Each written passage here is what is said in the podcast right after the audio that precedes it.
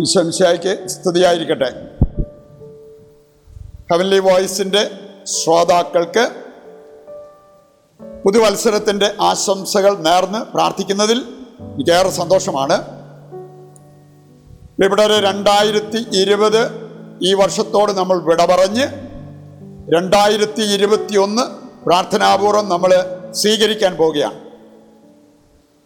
Heavenly voice എന്ന് പറഞ്ഞാൽ ദൈവം സ്വർഗത്തിൽ നിന്ന് നമ്മോട് സംസാരിക്കുന്നത് നമ്മൾ ശ്രവിക്കുന്നു. നിയമാവർത്തന പുസ്തകം നാലാം അധ്യായത്തിൽ നമ്മൾ കാണുന്നുണ്ട് അഗ്നിയുടെ മധ്യത്തിൽ നിന്നുകൊണ്ട് ഇസ്രായേൽ ജനത്തോട് ദൈവം സംസാരിച്ചത്. അതുപോലെ ഓരോ ദിവസവും ദൈവം നമ്മോട് സംസാരിക്കുന്നുണ്ട് വചനത്തിലൂടെ. വിശുദ്ധ ജെറോം പറയുന്നത് പ്രാർത്ഥിക്കുമ്പോൾ നാം ദൈവത്തോട് സംസാരിക്കുന്നു എന്നാൽ വചനം കേൾക്കുമ്പോൾ ദൈവം നമ്മോട് സംസാരിക്കുന്നു. ആ ദൈവത്തെ കേട്ട് നേർവഴിയിൽ സഞ്ചരിക്കാനുള്ള കടമയുള്ളവരാണ് ദൈവമക്കൾ. ഈ പ്രിയപ്പെട്ടവരെ പുതിയ വർഷം ഏറ്റെടുക്കുമ്പോൾ അത് എപ്രകാരം ചെയ്യണമെന്ന് ദൈവം നമ്മെ ഓർമ്മിപ്പിക്കുന്ന ഒരു നാലഞ്ച് വചനങ്ങൾ നമ്മൾ ഓർത്തിരിക്കുന്നത് നല്ലതാണ്. ഗലാത്തിയർ ആറാം അധ്യായത്തിന്റെ പതിനഞ്ചാമത്തെ വചനം Galatians chapter six verse fifteen അവിടെ പറഞ്ഞിരിക്കുന്നത് പരിച്ഛേദനം സ്വീകരിക്കുന്നതിലോ സ്വീകരിക്കാത്തതിലോ അല്ല കാര്യം. ഒരു ഒരു പുതിയ സൃഷ്ടിയായി മാറുക. ഒരുപക്ഷെ പുതിയ ഡ്രസ്സ് അങ്ങനെയുള്ള പുതിയ വാഹനം പുതിയ വീട് അങ്ങനെയുള്ള പല കാര്യങ്ങളെക്കുറിച്ച് നമ്മൾ ശ്രദ്ധിച്ചേക്കാം. അതല്ല അതിനേക്കാൾ പ്രധാനപ്പെട്ടത് ഒരു പുതിയ സൃഷ്ടിയായി മാറുക. അതാണ് സർവപ്രധാനം എന്ന് ദൈവവചനം നമ്മെ ഓർമ്മിപ്പിക്കുക. പ്രിയപ്പെട്ടവരോ അത് പുതിയ സൃഷ്ടിയായി മാറാൻ നമ്മൾ ശ്രദ്ധിക്കേണ്ടതായിട്ടുള്ള ചില വചനങ്ങളും ഓർത്തിരിക്കുന്നത് നല്ലതാണ്. ഒന്നാമത്തെ കാര്യം ദൈവത്തിങ്കിലേക്ക് നമ്മൾ തിരിച്ചു വരണം. ജറമിയ മൂന്നാം അധ്യായം പന്ത്രണ്ടും ഇരുപത്തിരണ്ടും. പിന്നെ നാലാം അധ്യായത്തിന്റെ ഇരുപത്തിയേഴ് മുതലുള്ള വചനങ്ങൾ ബാറൂക്കിന്റെ പുസ്തകം. ഈ രണ്ട് അധ്യായങ്ങൾ എടുത്താൽ അവിടെ പറഞ്ഞിട്ടുണ്ട് തിരിച്ചു വന്നാൽ നീ ഐശ്വര്യം ആസ്വദിക്കും. പതിവുണ്ട് അവിശ്വസ്തത കാണിച്ച് ദൈവത്തിൽ നമ്മൾ അകന്നു പോയെങ്കിൽ തിരിച്ചു വരിക എന്നുള്ളതാണ് പരമപ്രധാനമായിട്ടുള്ള കാര്യം.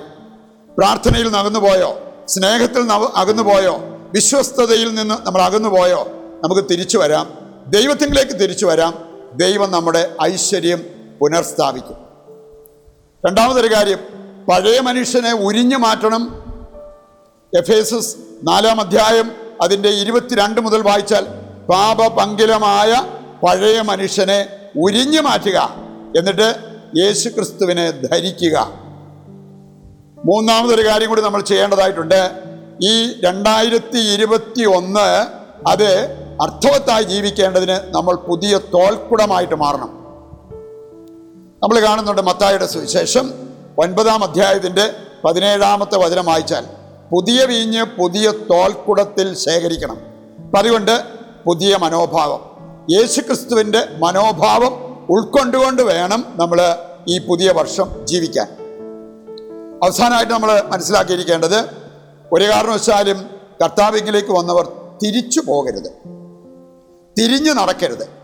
രണ്ട് പത്രോസ് രണ്ടാം അധ്യായം ഇരുപത് മുതലുള്ള വചനങ്ങൾ വായിച്ചാൽ അന്ധകാരത്തിൽ നിന്ന് പ്രകാശത്തിലേക്ക് വന്നവരെ വീണ്ടും അന്ധകാരത്തിലേക്ക് പോകരുത്. അങ്ങനെ പോകുന്നവരെക്കുറിച്ച് അവിടെ പറഞ്ഞിരിക്കുന്നത് നായ ഛർദിച്ചത് വീണ്ടും ഭക്ഷിക്കും. കുളിച്ച പമ്മി വീണ്ടും ചെളിക്കുണ്ടിൽ കടന്ന് ഉരുളും. അത് ഇവരെക്കുറിച്ച് പറയാൻ പറ്റിയതാണെന്ന്.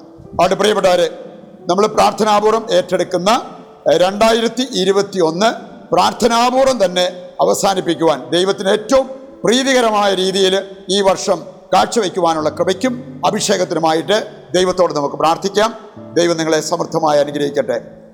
നമ്മുടെ കർത്താവിശ്വംശയുടെ കൃപയും പിതാവായ ദൈവത്തിന്റെ സ്നേഹവും പരിശുദ്ധാത്മാവിന്റെ അഭിഷേകവും നിങ്ങളോടുകൂടി ഉണ്ടായിരിക്കട്ടെ. ഇപ്പോഴും എപ്പോഴും എന്നേക്കും. ആമേൻ. ഈശ്വംശയ്ക്ക് സ്തുതിയായിരിക്കട്ടെ. Once again wish you a very happy new year God bless you